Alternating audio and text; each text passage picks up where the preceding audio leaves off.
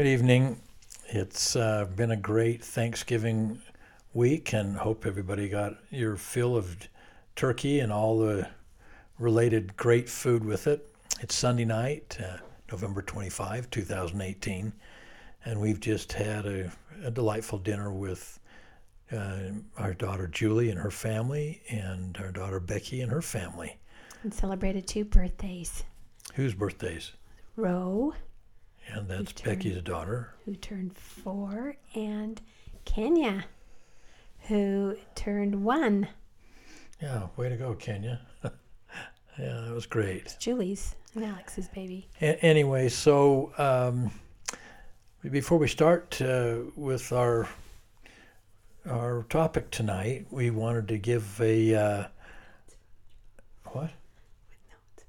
Oh, yeah. w- Welcome to Notes from John. With a babble from Bon. Yeah, Bonnie was doing her best to remind me of that. So uh, we want to give a little shout out to our granddaughter, Callie Jepson, who is 13 years old and a beautiful young woman that we love dearly and very proud of. And she uh, she told uh, she told her parents about a little incident that occurred recently where a, a family just moved here from Chicago and they had a daughter that was uh, also 13, moved into the same school that Callie was going to. And, And sh- sh- they were praying that their daughter would find a friend. And it just so happened that Callie befriended her and became that friend. And this girl's father came up to Callie and said, You are an answer to our prayers. You are the friend that we were praying for for our daughter. So, way to go, yeah, Callie. way to go, Callie. That's great. Good for you. So, t- uh, in tonight's podcast, I want to uh, I want to talk about uh, a couple of things in my life. Uh, one of which was a near-death experience because of some foolish actions on my part. And Bonnie, you have something in advance Well, of that, right? Yes, because of one of your little actions about trying to be safe, which I guess you were not very safe in this incident that you were going to talk Oh, about. well, I guess, I guess not. But when we, when our children were younger, we had a little song that uh, by Janeen Brady we used to play at night when they'd go to bed. It was called "The Safety Kids." It'd go, "We're safety kids, safety kids." I don't remember how it all went, but it say, but at the end it was that if they learn the rules, they'll be cool and they'll be safe. And some of those rules that I just want to talk about just for a minute before um, John gets into his little incident was we want our grandchildren to be safe at all times. And some of the safety rules are that we don't play in a vacant park by ourselves. We don't hang around after school by ourselves. No, We don't get in strangers' cars. no. and we don't go any place alone. And of course, we don't talk to strangers or um, if they persuade us with candy or with to come help find a pet or You'd have gone with anybody that would given you Yeah. candy. No, candy? No. Maybe a little puppy. I would have gone, oh, yes, I'll go help you find your puppy. But I, I, we just stress to our children the importance of some of those rules that you just need to be safe. And, and when you go places alone, it's best to have a buddy to be with you. And especially when you're in a park by yourself or a, um, a bathroom when you're going to the a restroom that's not one at home that you take someone with you so you're not by yourself. And can you think of anything else that you might want to help keep our grandkids safe? Just do what your mom and dad tell you to do and be safe. yes that's what we want. Keep them safe. So those were just a few little tips and if you ever get lost if you're somewhere and you get lost always go and find a, a grandma or another mother with some children Yeah, that's a good thought. And or a policeman? well, I don't know. Sometimes they I do. You do? Well, I still say go look for a grandma or someone with children because I would just feel better about that. Okay, so um, uh, when I was uh, a young boy, we lived on Harrison Avenue in Salt Lake City, and the backyard of our house uh, was right up next to a, a big gully, and the gully went down uh, into a, a ravine, on and then came up on the other side, and in the bottom of the ravine there was a, a creek called Mill Creek um, Creek. and uh, we loved that gully and would play in it for hours and hours as a child. Uh, one of the fun things that was there we were uh, tarantulas had uh, their holes in that gully. We, uh, from time to time, would go hunting for those tarantulas, and I learned how to lure them out of their little holes. And and then once we would catch them, uh, it was uh, really a, uh, a, a test of bravery to see who would let a tarantula walk on his hand or up his arm. Now that's pretty creepy, especially to our daughter Becky, who's arachnophobia, ara- arachnophobic. How do you say that? Whatever. She she is petrified of spiders. Can you s Ah. imagine her with a tarantula on her hand? No way. Anyway, um, in in our backyard, we also, you know, we, we would raise various different things from time to time. My my dad raised pigeons, uh, and then my brothers, my older brothers, uh, took on those pigeons as part of merit badges in their scouting program. And we we also had a, always had a dog, or often had a dog, and uh, we raised rabbits um, and uh, and in this one one year, I don't know how old I was, maybe I maybe f- six or seven years old. We had these these rabbits in a pen with chicken wire around the pen, and one of the rabbits was a big bull rabbit. He was a big thing, and I was teasing that rabbit rabbit by putting my fingers of my left hand through the uh, through the chicken wire, just teasing it for some reason. And at one point, that bull rabbit bit my ring finger on my left hand, uh, just above the the the knuckle, the second knuckle on my ring finger, and nearly bit my finger off. It was just kind of hanging. And my dad um, sewed me back up, sewed my finger back together. And uh, the problem that I was left with is that my that that ring finger on my left hand, I can't bend it at the first knuckle, uh, just below the fingernail, um, by itself. It just it doesn't work. And so uh, when I do bend it at the second knuckle, it's just sticks straight out because I can't bend that first knuckle at all on my own. And so, what happens when you play the guitar? What happens, sweetheart?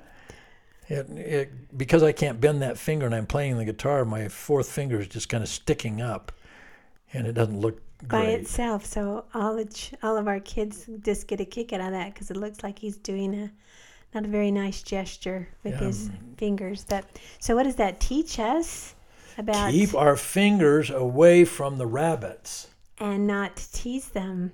That if you tease an animal of any kind, that's not being very safe because they don't like to be teased, just like we as people don't like to be teased. I don't think we'd ever go bite someone. they, they, you might. Well, anyway, that was not a very smart thing to do. Uh, uh, by the way, one other interesting little thing about that, uh, around that same time, we, we had uh, a big cherry tree in the backyard. A great big tree, and uh, um, it had beautiful cherries on that tree. One year, I again I was I don't know six or seven, five years old. I climbed up in that tree and I ate cherry after cherry after cherry. And I ate so many that by the time I was done, I was so sick to my stomach. I threw up, and um, I have not liked cherries since. I just don't like them. And, and that one incident just killed it for me with cherries. So another life lesson: What do, is it? do not overeat something you really like I really you- like ice cream, though, sweetheart. until you're sick, right? but Well- backing up on your little finger incident, it was very hard to get a wedding ring on that ring finger True. because of that rabbit's bite. Yeah, that's we true. We had to literally shove that wedding ring on, and then he couldn't get it off, which was a good thing, unless it was ripped off by a water skiing Anyway, so accident. That's my bad finger story. I, next, I, I the the main uh, incident I wanted to share with you tonight is uh, when I was oh uh, I think five or six years old. At our house on Harrison Avenue, there was a driveway on the uh, side of the house, and that driveway uh, went to a garage that was sort of in the back uh, on the side of the house. And uh, the garage or the driveway was just two cement slabs for the tires with grass in between those two cement slabs that went from the garage out to the street. And the uh, it was went right by our side door to our house. The side door went up a couple of steps and then into our kitchen. And um, this one particular day, my oldest sister, uh, Pat, she wanted to go somewhere. I think she was a teenager, and she was going to go to the store or something. I don't remember where it was, and I wanted to go with her, but she told me no, and I was not particularly happy about that. So, without her knowing, I climbed on the back of that car bumper and was determined that I was just going to go with her uh, wherever she was. She was going to go. She didn't know I was on the back bumper, and so she got into the car. She started backing the car out slowly, uh, you know, backing it out towards the the to the uh, the street, and I got scared, uh, afraid of what might happen, and so on this uh, bumper, I, I I decided I would try to jump to the left side of the car onto the, the grass. And um, so I, I pushed off on the bumper to jump to the left away from the car. And when I pushed off with my foot, my foot slipped and I fell right underneath the wheel or, or the direction of the wheel of the car and as a result, the the wheel of the the back left the driver's side left uh, back wheel went over my my uh, body. It, it was kind of in an angle uh, from my on my right side uh, and across my chest and stomach and um, uh, gosh, and I'm just this little little child. That wheel went uh, all across my body that way. Uh, uh, Pat must have recognized that she had uh, gone over something because she stopped, and she felt the bumps. oh, she felt yeah, she felt a bump, and um, she stopped the car and looks underneath the car, and there she sees her little brother. I I don't know what she she did other than she must have yelled for my mother. I, for some reason, I remember my mom was in the kitchen um, putting up my da- my sister's uh, hair uh, in curlers for Sunday or for some some reason. Anyway, uh, um, I I don't know how whether she, I don't know what they did to get me out from underneath the car. I don't remember that.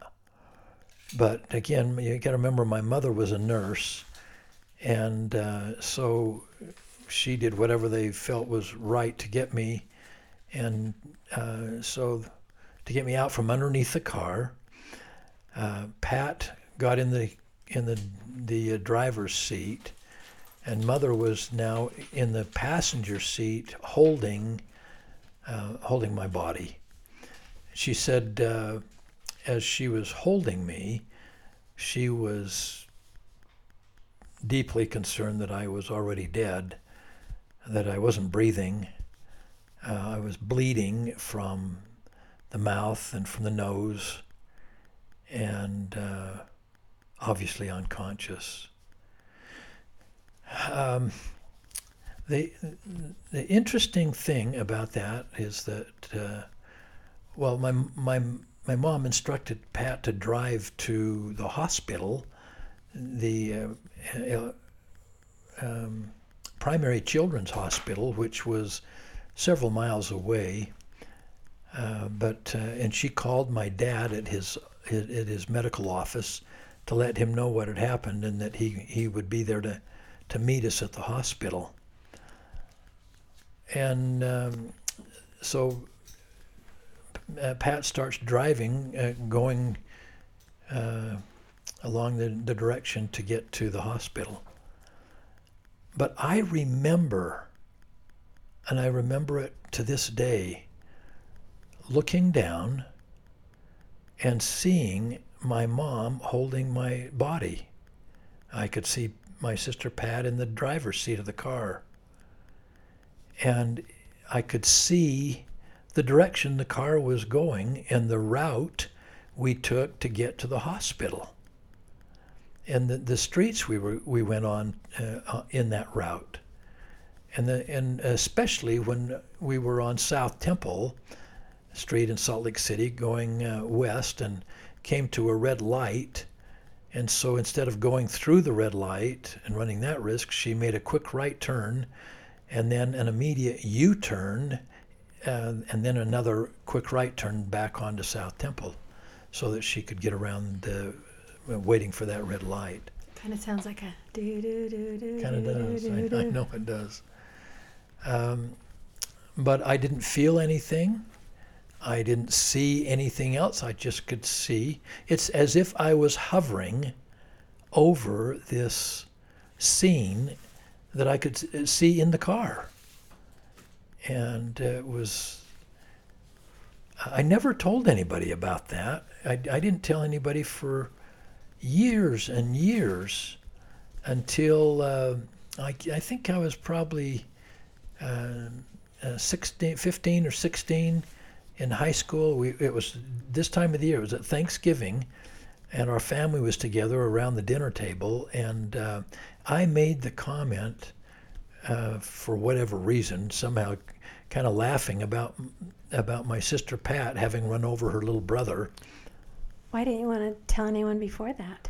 I never thought about it. I don't know why. Really? Just didn't never occur to me to say anything about oh, it. Wow. A- anyway, so I uh, I told them that experience for this for the first time, and there were several members of the family that were there uh, at the time. And mom said to me, she said, John, you couldn't have known what path we took. Uh, I was holding you. You were completely unconscious. And um, uh, like I mentioned before, uh, she said that she was fearful that I was already dead and um, but I saw it just as clearly as I could I could see anything, and you know uh, whether my my spirit had uh, whether I was having some kind of an out of body experience or what I, I can't say, but I know this that I I could see all of that transpiring as it unfolded. And then I kind of lost that that view as I as we arrived at the hospital. I even remember driving up to the entrance of the hospital and observing that. I have no recollection thereafter. But once we got to the hospital, um, my my dad had arrived, and I don't know. They must they wheeled me in and, to the hospital or something. Um, and although I don't remember this specifically, but I, I I've been was told many times afterwards that the first thing that my father did was to give me a priesthood blessing um, that I might have the uh, the blessing of life, and that uh, that I might be able to have a blessing of life without any serious uh, medical injury or problem that could affect uh, my physical well-being for the rest of my life. So I'm going to take uh, just a brief moment and, and describe what a priesthood blessing is for anyone listening that may not know what it is. In the Church of Jesus Christ of Latter day Saints, we are blessed to have the priesthood of God, which is the authority to act in the name of God here on the earth. And my father held the Melchizedek priesthood. And because he had that priesthood given to him by his father and had been handed down from father to son for, for uh, several generations uh, under, under appropriate direction from church leaders, um, my father was able then to place his hands on my head and give me a, a, a, a blessing. And in that blessing, he uh, blessed my body that it would be healed from any major trauma, blessed my recovery ability, that I would have increased uh, um, ability to recover quickly from any of those injuries, and that uh, I might not have any ongoing uh, physical problems as a result from it. Now, I have great faith in the priesthood of God. As a matter of fact, I'm blessed to hold that priesthood as well. And I've given priesthood blessings to my children, to my wife on many occasions, to many other people um, at different times during my adult life. And uh, I have seen literal miracles occur, and I'm just so grateful for it. We have, and I'm so grateful that I have this priesthood of God in my home to bless the lives of our children and myself and others that you have helped. Yeah, well, I'm grateful for it too, I'll tell you, because in this instance, I'm I'm absolutely convinced that it was the priesthood of God and that blessing given to me by my father that uh, allowed me to escape uh, either death or serious uh, continuing injury that would have left me uh, physically maimed for my entire life. I, I do remember when uh, when I was in the primary children's hospital that uh, I was in an oxygen tent. I hated that oxygen tent because uh, I couldn't. I mean, you know, I couldn't leave the tent, and I I uh, I was, uh, I remember just as a little boy, I didn't have anything to do in that tent. Somebody, at some point, I remember they gave me some popsicle sticks to play with. Well, you know, that was really great. To this day, you don't like to be confined. No, that's true. I don't.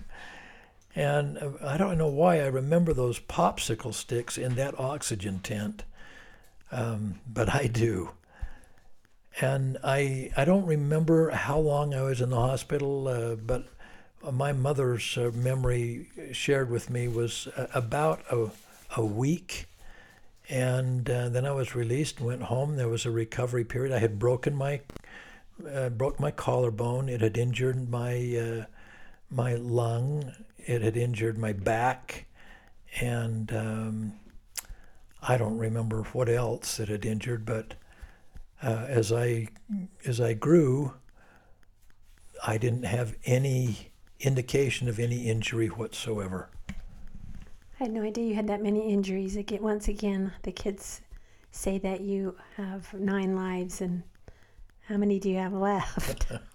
well, I, as of now, they have said nine lives on a number of times, and from the cancer that I survived, uh, that led to my amputation, and this event when I was uh, five, six years old, that used up two of them anyway. Um, so that that near-death experience that led to what I believe was an out-of-body experience was one that I've uh, uh, I've been grateful to to Heavenly Father for giving me an opportunity to live life to its fullest because I I uh, I could I could have had things end at that point and boy I'm sure grateful it didn't. Well, we're grateful it didn't too because we wouldn't have the um, life that we have now and that's why we just talk about trying to be safe and take care of yourselves and make wise choices so that you can live a longer life and enjoy the wonderful world around us. I mean, we don't you don't need to be paranoid and be so concerned about everything that you don't try new things and do things because that's part of life as well. But just don't do dumb things. and that was a dumb thing. I won't go there. yeah, you don't need to. um, as a follow up to that, uh, I don't know whether it was a, a, year or two years later or some something in that time frame. Uh, I was uh, again playing behind the car that was parked in our driveway, um, and uh, my sister Pat again was planning on going somewhere. She got in the car. Either I didn't recognize it or she didn't know I was behind the car, and she drove out, started backing up again and uh, the back uh, the back bumper of the car knocked me over and this time the car uh, went over me but i was in between the wheels so i wasn't injured at all. But but that was the second time that pat my dear sister uh, ran over me and without knowing that i was behind it. Okay that's another safety tip especially for our young grandchildren that will be driving to always look around your car before you back up because we've heard stories that are quite devastating with little tiny toddlers that get behind cars and they're run over because we haven't been able to check and what was it? Spot the tot. I think that's what they say spot the tot to make sure the tot the little toddler is not behind the car. That's a great comment, Bonnie, and, and really important for all of us to remember to be very careful as we're backing out, and especially now that we've got some of our grandchildren that are starting to drive, that you always look behind you before you move that vehicle in reverse. And another important safety tip is I know children like to play hide and seek. I always loved playing that we have a fun game that we play with our grandchildren that's called, well, we played with our children called Space Ghost. I don't know why it's called Space Ghost, but that's what it's called. It was in the dark. Maybe that's why it was space, but we would hide around the basement in the dark, and then people would come and hide, would come and find you. It was always, you know, very fun and exciting, but we were hiding and and some of these places that our grandchildren would hide were just unbelievable. Well, children like to hide, and some hide in trunks of cars. And so, please, children, grandchildren, great grandchildren, whoever else listens to this of our posterity, please do not ever climb into a trunk for any reason because we would not want to lose you that way. Absolutely. Well, uh, that's uh, a near death experience and uh, and some important safety tips for, for you tonight. And I hope that the rest of the week is going to be great for you as we finish up the month of December and, or excuse me, November and move in uh, into December and uh, in the Christmas season. Oh, the Christmas songs have already started up. Bonnie has put all of these uh, yes. uh, these lights up all over the yard and the trees, and it, it just is. I love lights. She she does love lights, and they're all over the place. It's just just like Griswold bonbon.